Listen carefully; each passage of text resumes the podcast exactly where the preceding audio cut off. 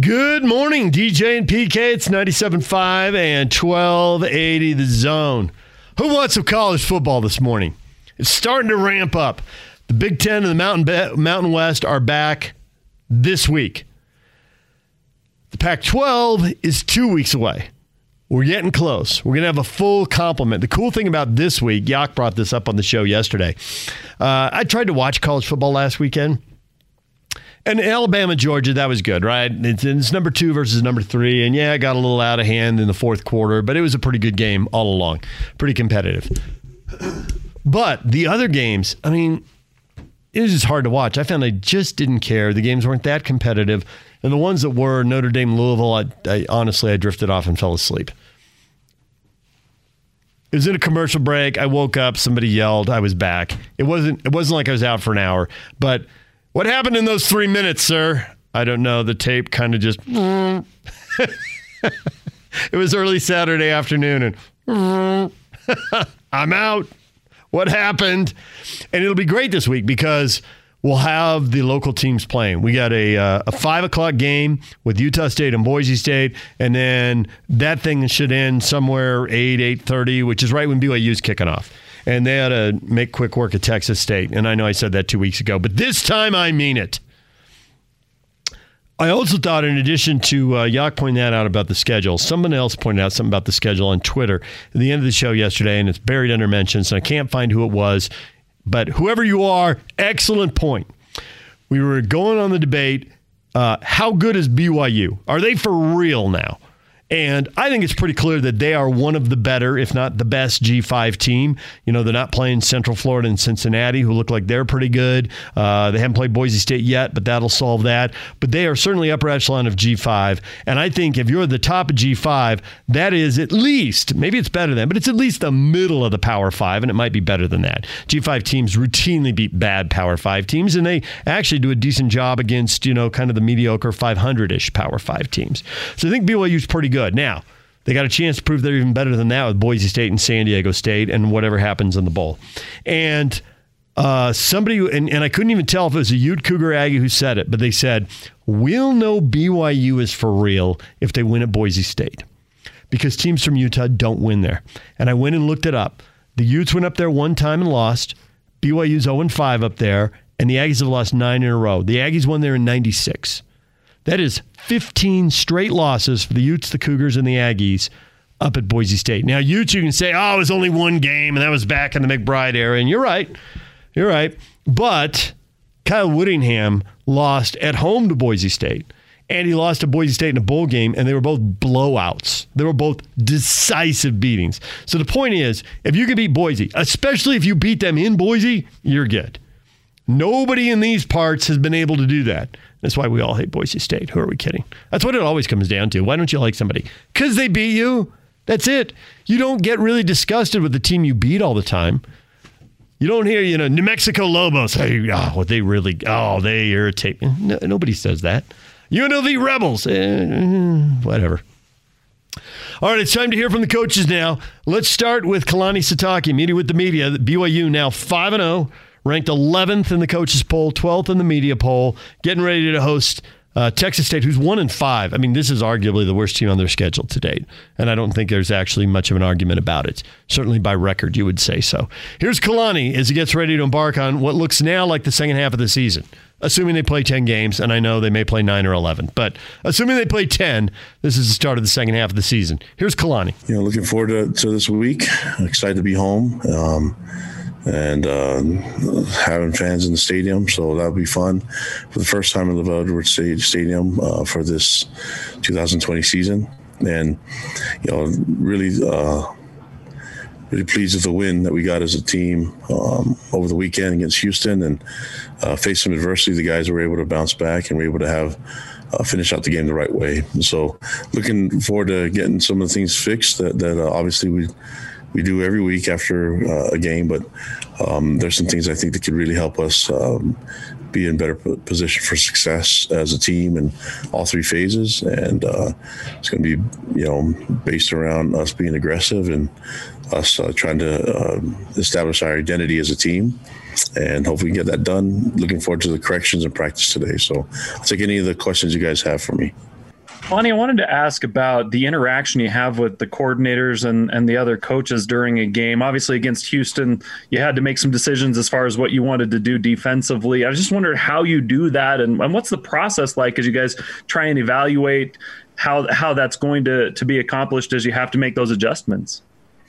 Well, it takes the entire staff, and, and we weren't able, we won't be able to do it without you know, our graduate assistants and, and our analysts, people that are, that are involved in all the decision making. But um, more than anything, uh, the, staff just collaborates with each other. They work really well together on offense and defense and special teams. And whenever they see uh, something that could be changed or an adjustment to be made, we get that done. And as head coach, I oversee all of it, but I trust the coaches that are uh, in those in the decision making process, and that includes me being part of that. So that's kind of how it works. It's not really much different from a lot of other places, but if you want to get more specific than that, I'm probably not going to do it.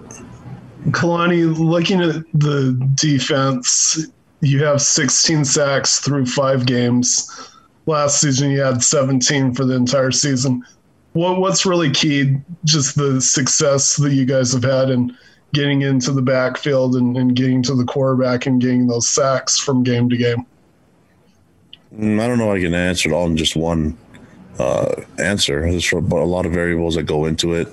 Personnel experience um, scheme all that stuff goes into it. But i think you're looking at uh, a team that that probably plays against people that are coming from behind and trying to um, throw the ball more. And so when they do that, we have to capitalize and make uh, make sure we get sacks and get disruption. And I'd like to see us get more turnovers. So uh, to me, uh, all that stuff goes kind of goes hand in hand, and all the variables combined is is the what you're probably seeing as a result of it. So.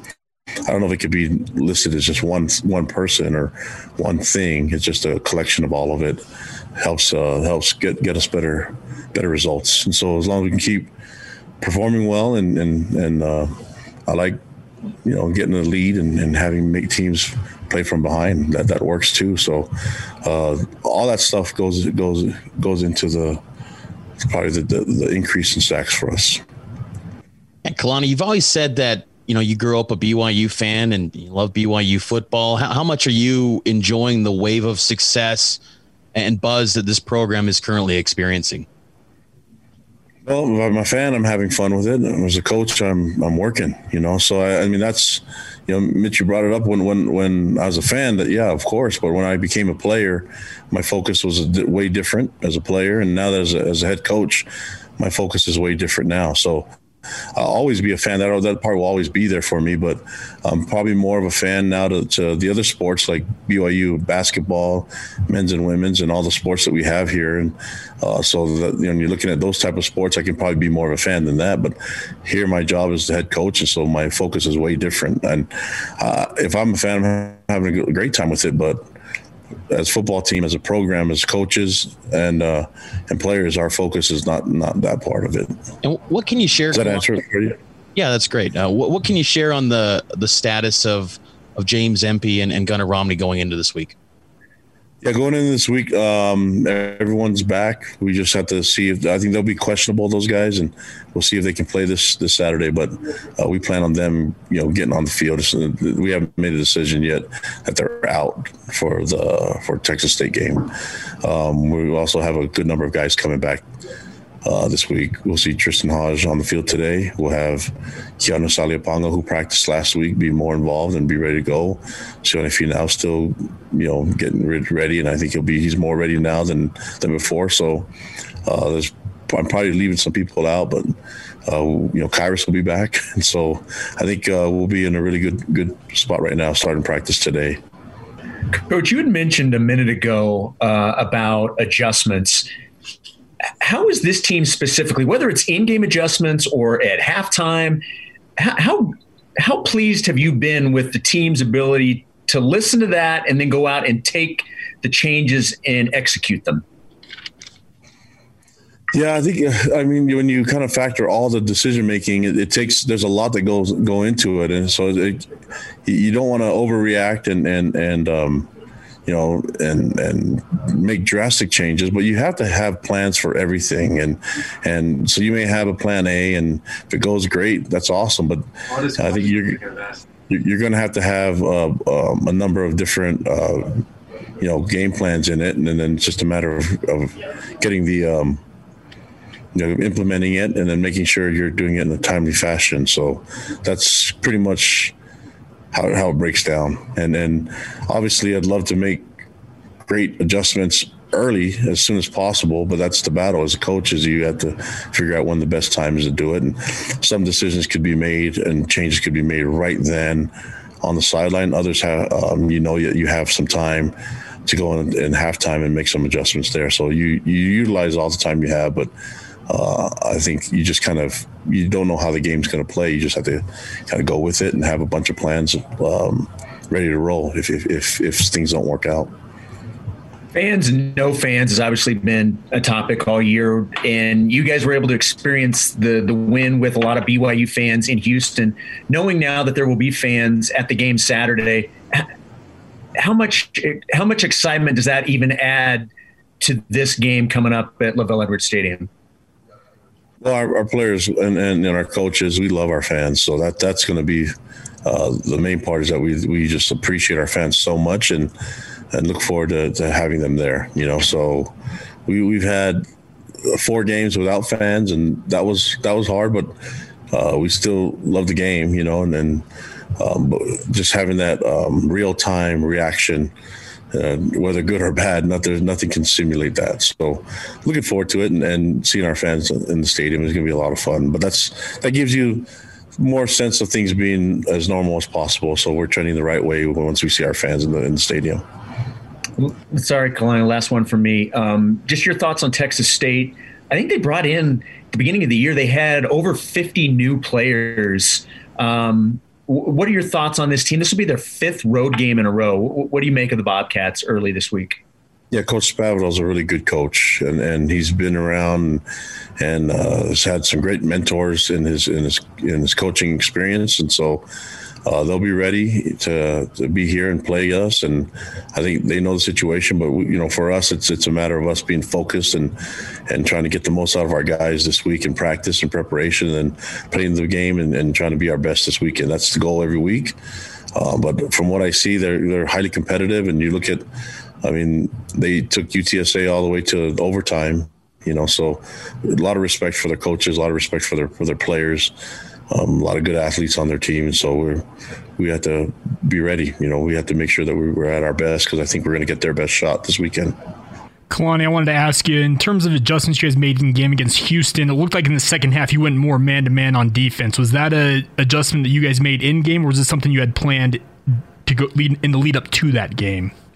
Kind of that's that's a plan. I mean, that's that's a background that, that myself and Coach Tuiaki have, and so um, when you're looking at the personnel early in the season, we don't know if we needed as much. Also, had some guys were banged up, and we feel now that we have got more guys back and healthy, and we plan to play a, a, quite a number of different schemes. Man being one of them. I think there's a lot of attention goes to that, but you know when when you're pass rushing without your big beast in the middle, it's a little different. You know, and not not saying that Caden and, and, and the others that stepped in didn't do a good job. Just saying that's different when you, you have a guy that's been that has tons of experience and and tons of size, and so uh, I think that that that was a little different for us, and and maybe relied on Khyiris disrupting the front a little bit too much in a three man rush, but.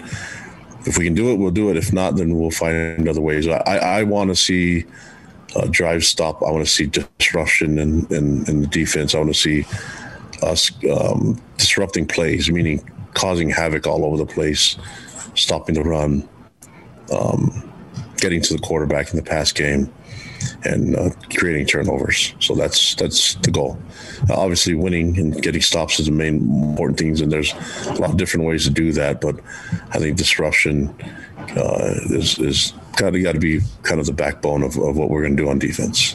One more from me here. I wanted to ask you about George Udo. What have you seen from him early on the season that leads you to trust him so much to cover guys like a Marquez Stevenson in that Houston game?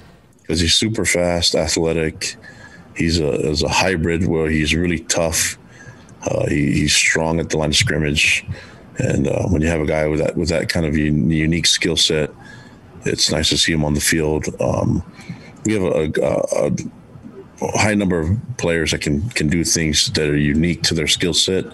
He's one of them. Just you know, keep them focused and keep them trained so that they don't miss sacks. Because I like disruption, and when you miss sacks, it doesn't work well, especially when it turns into a touchdown. So, good lesson for him to learn. Um, and hopefully, we, we, he gets he does better. But I, I like his response when he came back and and got a sack um, later on later drive, you know, different drive. So he's still learning. He's still young. He's a sophomore, true sophomore, and so uh, we know we're going to get some really good things out of him uh, on the football field for a long time. But uh, I think you look at the the, the skill we have in so many different guys, being able to move different places and play a lot of different coverages. Uh, that I think being able to utilize those guys is going to be really important for our success. Lonnie Zach is starting to get well, not starting, but he's he's in the Heisman conversation now. Is he uh, his maturity level? Is he the type of kid that can handle this, or will you have to say anything to him, or how will you approach that? I say stuff to him all the time, but he's he's gonna be fine. He's he's uh we're not worried about that. We're not worried about the Heisman. We're not worried about anything else except for Texas State and learning from the Houston game last week. I know that you guys are doing your jobs. You got and and and I'm probably going to be boring when it comes to that kind of stuff, but uh, I'm not worried about Zach doing anything except for beating Texas State and um, learning from the mistakes that he made in the Houston game. But I guarantee you that guy's already addressed it, uh, probably on the flight home, the mistakes that he's made, and and um, just wanted to keep leading this team. You know, we we have a, a good number of leaders on our team, and and I trust all these all these guys with with their teammates and giving them praise, but also um, you know correcting some of the mistakes that they see. So I know today in meetings and practice, we'll probably have a lot of guys that it's nice when you go into meetings and you and you you go over some things and they already addressed it themselves personally. They might have already hit myself up or their position coaches and said, Coach, I should have done this better. They, they utilize our time really well. And uh, that helps when you have a lot of mature guys that, that are experienced, that, that understand the game and are focused. So I'm going to stay focused on, on, on this game. That's all that matters.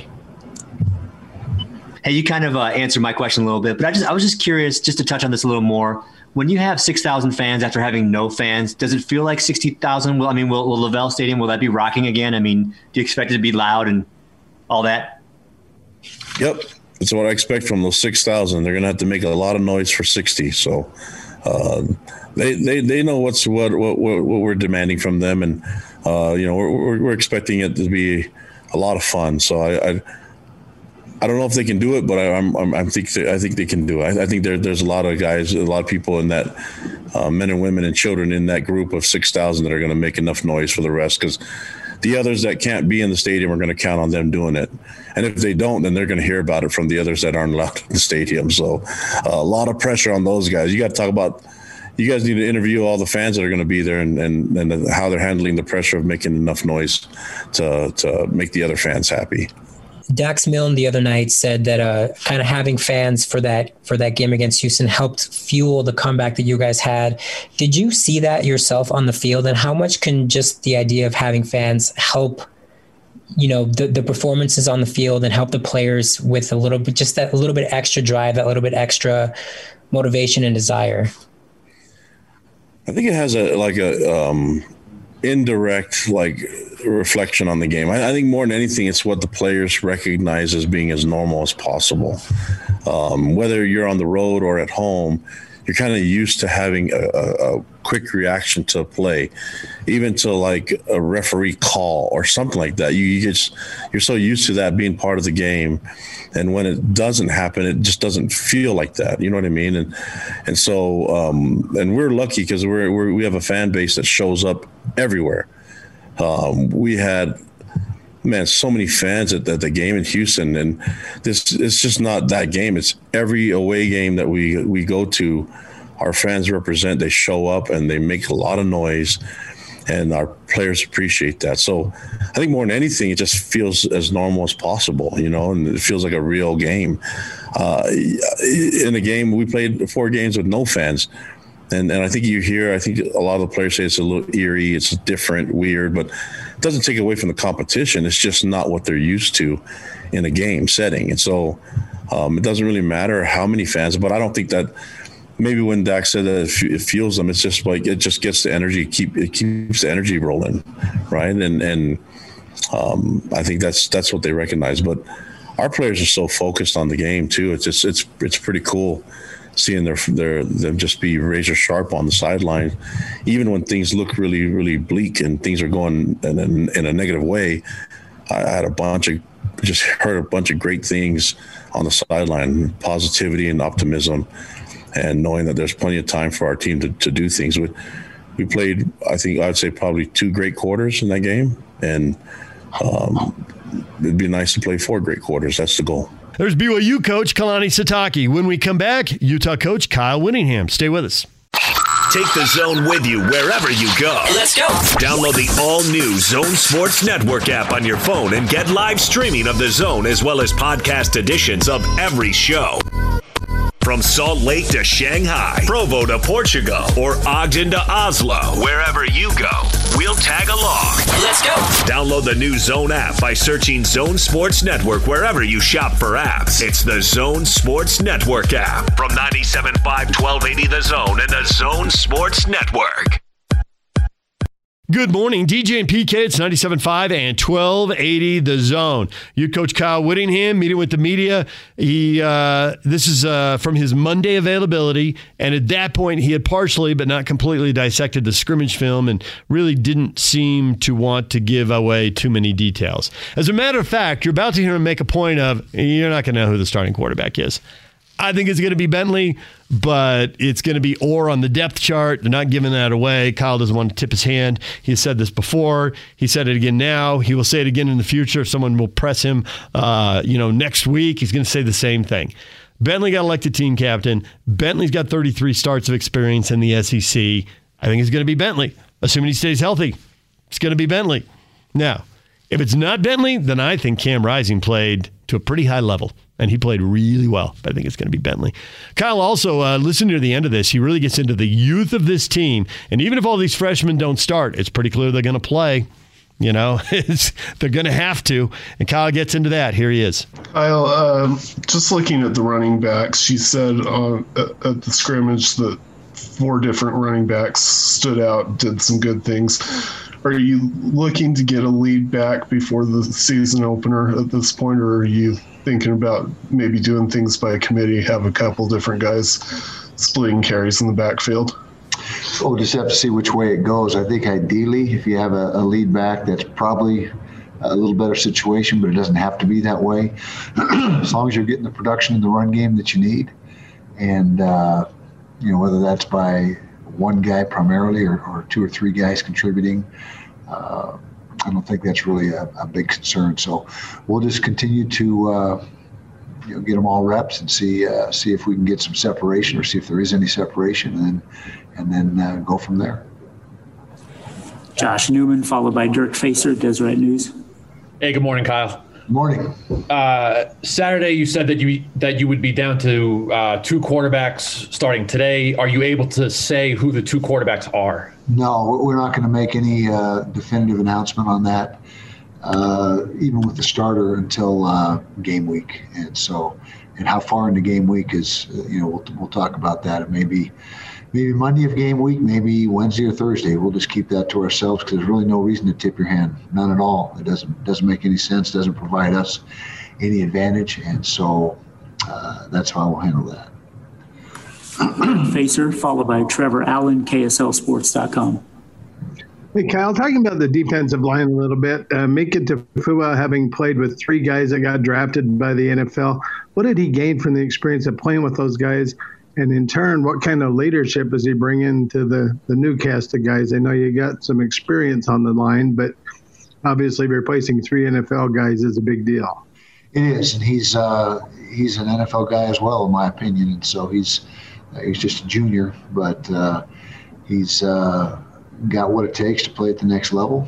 And uh, I think you know playing next to those guys last year uh, certainly it took some.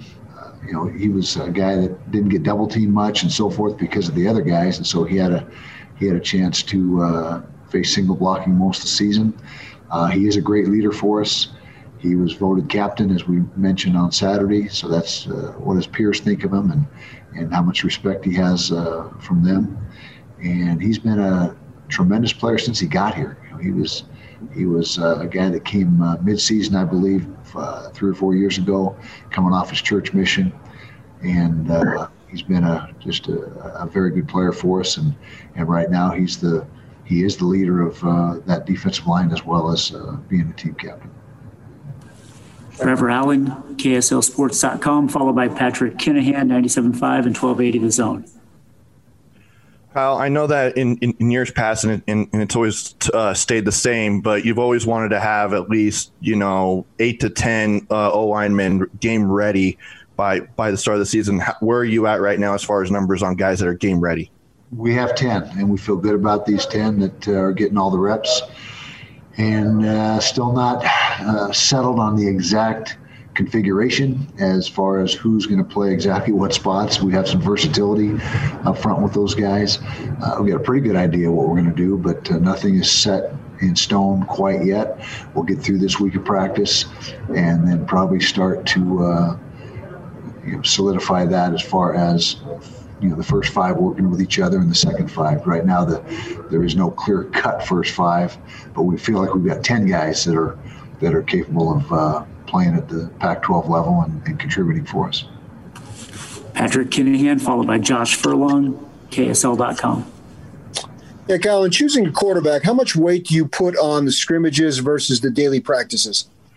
Well, live work always carries more weight with everybody, and that's uh, just how it is. Uh, when bullets are live, there's you get a better and clearer picture of exactly where you are. But uh, everything matters. I'm not trying to discount the the regular day-to-day practice uh, uh, situations that aren't live because they, they factor in as well.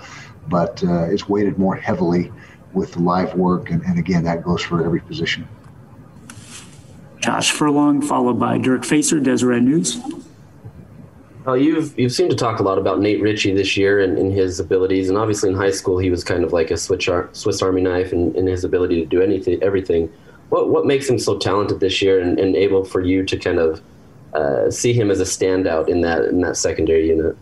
Well, it's a skill set first and foremost. He's uh, he's got size, he's got speed, he's a physical player, uh, he's intelligent, and so just his uh, ability uh, across the board is really what sets him apart. He's he's uh, a guy that has a great football IQ as well, and he's instinctive. And so all the things you look for in a safety, uh, Nate possesses, and I've, I've, compared him to Chase Hansen. I, I, still will make that comparison as far as his uh, the type of player that he is and and the uh, the impact that he can have. Now he's just a true freshman. I don't want to put too much uh, pressure on him right now, but he's he's a guy you're going to see on the field and see quite a bit.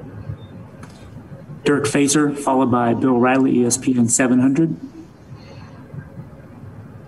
Coach, uh, I wanted to ask you about Nephi. Is he cut from the same mold as uh, Brian Blechen and Chase Hansen?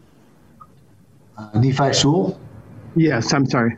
Uh, he's uh, a little bit different type of a player. He's more like uh, Sunia Tauteoli that we had a few years back.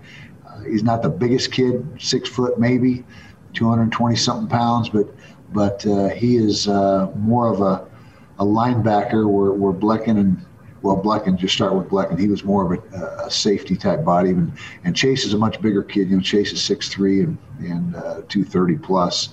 But uh, Nephi has exceptional quickness. That's really the strength of his game is his quickness and his uh, lateral movement. Uh, he's also a physical player. He can hit hit you and, and uh, deliver a blow in that in confined areas, which uh, you like to see in your linebackers. And he's made the transition really very smoothly from safety to linebacker, and that's this is really where he belongs. He's a he's much seems much more comfortable and in his element uh, in the box rather than uh, at the safety position. Bill Riley, followed by Josh Newman, Salt Lake Tribune. Now that you've had a chance to look at the uh, scrimmage tape, Kyle, and gone back over it, uh, could you give us a couple of more thoughts on, on what you saw from Saturday's scrimmage? And again, I'll, I'll ask you what I asked you on Saturday now with another look at the tape. Are you starting to see the separation you want to see at some key position groups? Well, I'm mostly through the scrimmage. We came in early this morning and we've been uh, dissecting it this morning, gave the coaches yesterday off. And so we haven't uh, fully gotten the uh, scrimmage completely evaluated. But uh, we're seeing some good things, seeing a lot of work that needs to be done, a lot of things that are sloppy right now, which you expect with a lot of uh, inexperienced players that uh, that are getting a lot of reps right now. But uh, we feel like we're, we're on track, and fortunately, we do have what almost three weeks left, and, and we're going to need every bit of that to uh, to get these guys ready.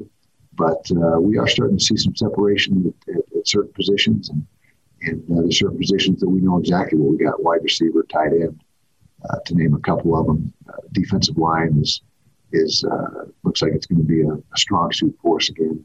But uh, we got to get the quarterback thing situated. We got to get the secondary situated. No, no different right now than we were at the onset of camp as far as the priorities, and that's still the uh, the main focal point right now. Josh Newman, followed by Trevor Allen, KSL.com. Kyle, um, is is Nate Ritchie at the point where he might be pushing Vontae for some starting looks? He's at the point where he's going to be in the mix for one of the two best safeties. And again, we put two best guys out there. It doesn't matter, you know, whether they're labeled a strong safety or free safety. The two best guys will be out there. One will play strong, and one will play free. Some years are interchangeable, and they can they can uh, interchange responsibilities during the course of the game. But uh, he's he's in the mix right now, and it's a fierce battle and going to continue for who's going to be the, uh, the starters. But uh, all three of those guys are, are doing a good job. R.J. Hubert, Vontae, and Nate Ritchie right now. Kamo'i Latu is also a guy that that uh, has shown up very well. Thanks, Kyle. Okay. Trevor Allen, followed by Mike Sorensen, Deseret News. Kyle, on, on Friday, you mentioned that uh, there was even uh, some battles taking place with the uh, kicking game and the punting game. Is there uh, has, has, anything changed as far as with Jaden and Ben? Uh, right now, Jaden is in a battle with Jordan Noyes uh, for our place kicking spot, and it's neck and neck. And really, Jordan might have the edge right now, and so that is an ongoing battle and ongoing competition. Uh, ben Lennon seems to have uh, separated himself at the punting spot, but uh, nothing is completely said and done there yet either. But uh, we feel good about uh, all three of those specialists, and, and uh, Jordan and Jaden are, are, both playing very well. It's not trying to figure out who can get it done. We feel they both can get it done. It's just a matter of who is the who's going to be the better alternative. Mike Sorensen, go ahead. Yeah, coach, uh, you've had a lot of uh, true. Fr- you have a lot of true freshmen on the team this year, and maybe as many as you've ever had. Um, I know you've done it in the past, but do you have any concern about starting true freshmen?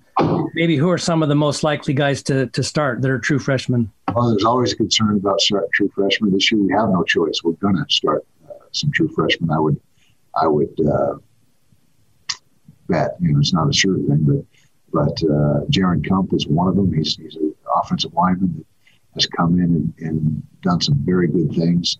Uh, Ty Jordan is going to see a lot of time now. You know, whether he starts or not is, it remains to be seen. But but he's a guy that's a factor. Our two defensive ends, uh, Van Fillinger and ex Carlton, are guys that uh, are in the mix. Uh, in the secondary, uh, Clark Phillips is is right there, knocking at the door for a starting spot. Nate we've already talked about. Um, so yeah, what is that? Uh, half a dozen or more that uh, you're going to see this year, and, and uh, they've got to grow up quick because we are really laden with freshmen and sophomores, and, and next year it's going to be even more so because nobody moves. You know, the, the, the uh, eligibility is frozen, and so when we add another freshman class, it's going to be uh, very lopsided as far as the freshmen and sophomores you know, being the, the football team, which which bodes well for the future. You know, we just got to we got to find a way to get them up to speed right now. There's Utah football coach Kyle Whittingham, who sounds a little stressed that he's playing so many true freshmen. All right, we're going to take a break. When we come back, Jay Drew, beat writer covering the BYU Cougars for the Deseret News. He joins us next. Stay with us. Take the zone with you wherever you go. Let's go. Download the all new Zone Sports Network app on your phone and get live streaming of the zone as well as podcast editions of every show. From Salt Lake to Shanghai, Provo to Portugal, or Ogden to Oslo, wherever you go, we'll tag along. Let's go. Download the new Zone app by searching Zone Sports Network wherever you shop for apps. It's the Zone Sports Network app from 97.5 1280 The Zone and the Zone Sports Network. DJ and PK, it's 97.5 and 1280 The Zone. Jay Drew. BYU beat writer for the Deseret News joins us now on the T-Mobile special guest line. T-Mobile and Sprint coming together to build the best wireless company around. Visit T-Mobile.com for online services and local store availability. Jay, good morning. Good morning, guys. So, Jay, now do you believe? uh, I'm starting to believe a little more.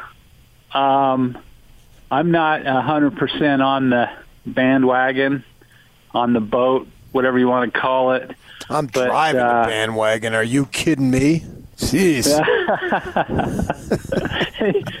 wait till my uh, wait till my uh, Zach Wilson for Heisman story comes out, and then you can uh, Okay. then you can put me on the Well, bandwagon take it driving slow. it. Well, I heard that Paul Finebaum lists his top four playoff teams, and he's got BYU number four. Uh, for me, I'm surprised they're that low. How about you? yeah, I mean, what has Clemson done? You know, what has Alabama done? I don't know. Let's Um, ask Georgia Tech. yeah, yeah. Um, I don't know why you can ignore Liberty. I mean, they just routed uh, Syracuse, so uh, the Independents are doing pretty Yeah, well. give me so death far. or give me liberty. no, it's uh, it's been an interesting season. Obviously, a lot is going to change when the Pac-12 and Big Ten start playing, and even when the Mountain West starts playing. But this has just been a kind of a perfect storm for BYU, just with the start they're off to, and then, like I said, without those other teams playing, there's kind of a little bit of a kind of a media vacuum as far as you know teams you can focus on, and and BYU's capitalizing on it big time. It's it's been a it's been an interesting couple of months.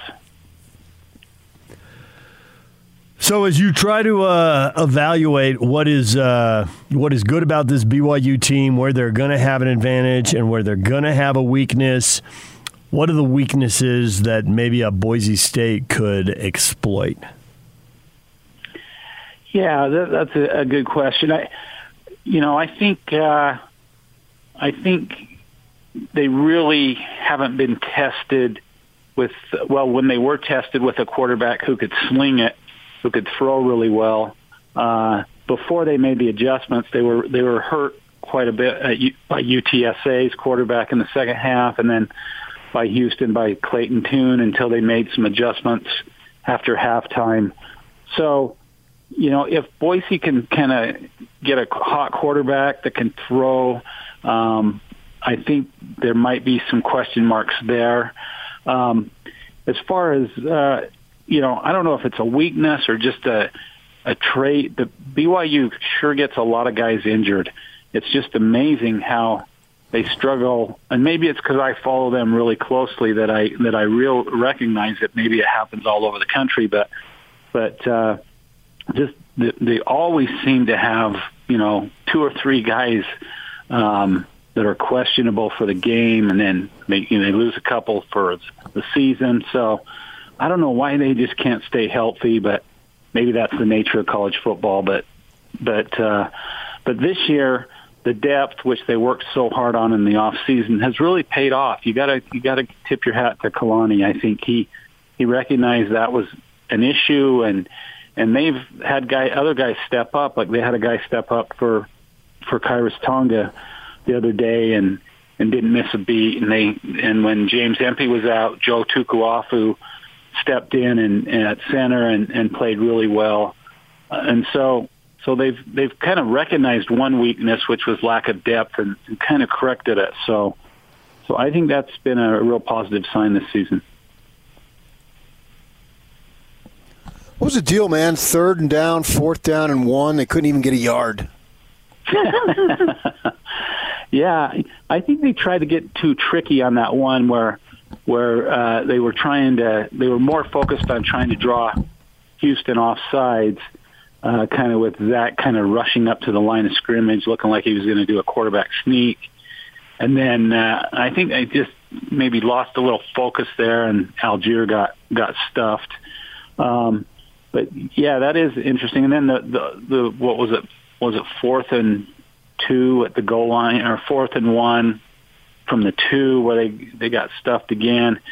I don't know. Sometimes you you think they they try to get a little too tricky uh, in those situations.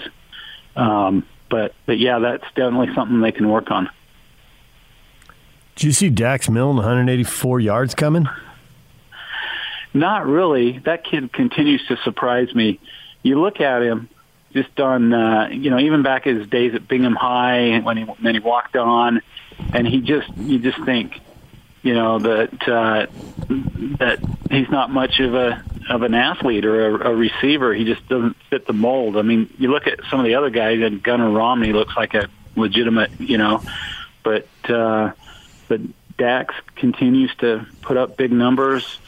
Uh, and so, yeah, that's been a, a big surprise. And the thing people tell you when you talk, ask about him is, is it just sounds like he's just a, a gym rat version of a football player, just constantly, constantly working on his game, begging uh, quarterbacks to go throw with him, things like that. So, so all he's earned all this. What I'm trying to say is he's earned all this, uh, all this uh, recognition by just outstanding work ethic. What do you think the chances are they add another decent opponent, maybe even a Power Five? Yeah, I'm going to try to write about that this week. Um, I I don't think it'll be a Power Five. I just, to be honest with you, I don't think there's a Power Five out there that would. They don't need to kind of take that risk, if you will. Um, so I don't think it'll be a Power Five, but but I do think they'll add somebody. I wouldn't be surprised if they add Liberty. I don't think the Army game is going to happen. Um, I don't think Army wants. Basically, I don't think Army wants the uh, to have to return that game to BYU uh, ever. And so, if they can get out of you know this one, then then that won't happen. So, but yeah, I, I see them adding at least one game in November, um, and maybe that first week of December would be the other choice. But but um, but as far as the Power Five, I don't see it happening. I hope I'm wrong. I'd love to see see the uh, schedule upgraded, but at this point, I don't think it's happening. You know, we saw three games in the top ten canceled this past week, and I'm just thinking if uh, a high end Pac 12 team uh, Oregon and USC come to mind because they're picked to win the divisions. But if there's someone in the Pac 12 or the Big 12 who thinks we're not playing enough games, we're going to need another quality win to get into the playoff. Let's say Oklahoma State has one loss. Um, and can't play a couple weeks. That I think I'm I'm with you in that I think it's a it's not a great chance to play a Power Five team, but I think if there's somebody who's thinking two or three weeks out, we got a chance of the playoff, but we just can't have these multiple bye weeks because other teams can't play us. We've got to get a quality win. That seems like the shot for BYU. Yeah, that that's a good point. and uh, I think you would have to have, like you said, multiple cancellations um, for that to happen. Where where basically, you know, teams of, especially these, is it the Big Ten that's playing eight straight, or maybe Mhm. it's Pac? Yeah. yeah, It's where Yeah. where uh, there's there's little margin for error there if if you you know you have to miss a week or two. So uh, so yeah, I could see that happening if basically they they got to get at least close to eight games. You th- you think Wilson goes to the NFL after this season? Yeah, I think so. Um, it. Uh, I mean, why wouldn't he if he if he keeps it up? I mean, if he if he keeps it up, and you know, I don't know if you can trust all those mock drafts and those projections and everything. You guys remember what happened to John Walsh way back when, but uh, but yeah, I I mean this this kid is just he's grown up, and it's all well documented. You know, the trips to to California to work with John Beck and all that. that that's this kid's life. Is just his dream, his goal from the minute he could walk was to play in the NFL, and and I just think he's going to do it when when it looks like the best opportunity prevents itself or presents itself, and and I think that's after this season. So I would be stunned if he returns. I refer to it as BYU bingo. You start with the bingo card when the national broadcast starts. the trips to California, you check it off. The 25 year old lineman, you check it off. Tom Holmoe rebuilt the schedule after when after everyone canceled. You check it off. I mean, there's some storylines, and I get that you know we're a local audience, so we know them. And you know, one week you're playing Navy, and one week you're playing Houston, so there's always a different audience that's exposed for the first time. But there are a few storylines that have been beat up pretty good here, Jay. Yeah, uh, I mean, they bring the Zach Wilson grew up a, a Utah fan. Mm-hmm. They usually show his mom uh, praying in the stands. I don't know if they. I don't. When you're, you know, I don't see the television broadcast. Sometimes I tape it and watch it later. So uh, I'm maybe not exposed to that as much as you know people who watch every game on on television. But uh, but yeah, I can certainly see that. There's there's uh, the same old stories that just get regurgitated. I, I'm I'm did tape this last game. I'd be interested. Was Andre Ware was he uh, pretty excited about Zach oh, as usual? Yeah, my gosh. I mean, I, I tweeted out that uh, by the end of the game, if Zach played, continued to play well, he was going to have Ware was going to have uh, Wilson ahead of Zach uh, or Trevor Lawrence. Yeah, and uh, a unanimous Heisman. I mean, yeah, he just he loves the guy. There's just no question about that. Yeah, that's. Uh, I just from what I follow on Twitter and that, and, and what you wrote, PK, it's uh, pretty obvious that. Well, as soon as I saw that he was the uh, broadcaster for that game or the analyst, I I figured that we were going to get a heavy dose of that. so, Texas State, make this game interesting for me. I dare you. oh man, I don't know. It, you know, the crazy thing is they're playing it at eight fifteen at night, um, and uh, and I think they got some competition from other other games where they're not kind of the only game on um, this this Saturday. But uh, I don't really. I, the only thing I can think of is, hey, you know, they were a huge favorite, thirty plus point favorite over Texas San Antonio, and and they had a letdown, and so maybe you can kind of attack that angle that it's another team from Texas without a without much of a name, and uh, you know if it happened once, maybe it can happen twice. I don't, I don't know. That's a stretch, but but uh, you're right. It's uh, it's going to be uh, kind of a hard sell this week. I guess getting the fans back in the stands will be kind of in in, in having six thousand fans there, and what's that going to be like? It's going to still be almost like a crowd for a high school game a little larger than that, obviously, but but uh, it'll be interesting to kind of see how that plays out. Yeah, it's about time I can go see my Cougars in person, so I'm excited about that. Uh, do me a favor. I'm surprised they don't have a cardboard cutout of you there with uh, Mitt Romney and Danny Ainge and the other uh, prominent uh, BYU. I know BYU supporters. It's a joke, man. I don't. I don't get it. Handicap the uh, bowl possibilities for the Cougars. Yeah, I you know I I think uh, the the New York New Year's Six is obviously a possibility. Uh, looks like it would be the Cotton Bowl from what most projections have them. Obviously, they have to go undefeated. They they'd have to beat Boise and and uh, San Diego State, and maybe even add a game that we were talking about earlier to kind of boost that resume. Um, so I think that's a possibility. Uh, right now, I would say 50% chance of a, a New Year's Six game. Um, other than that, I, I, you know, I think obviously ESPN's going to work with them. They're, they've got a, a quarterback now that's, you know, drawing a lot of attention. So they got a fan base that travels if fans are allowed at bowl games.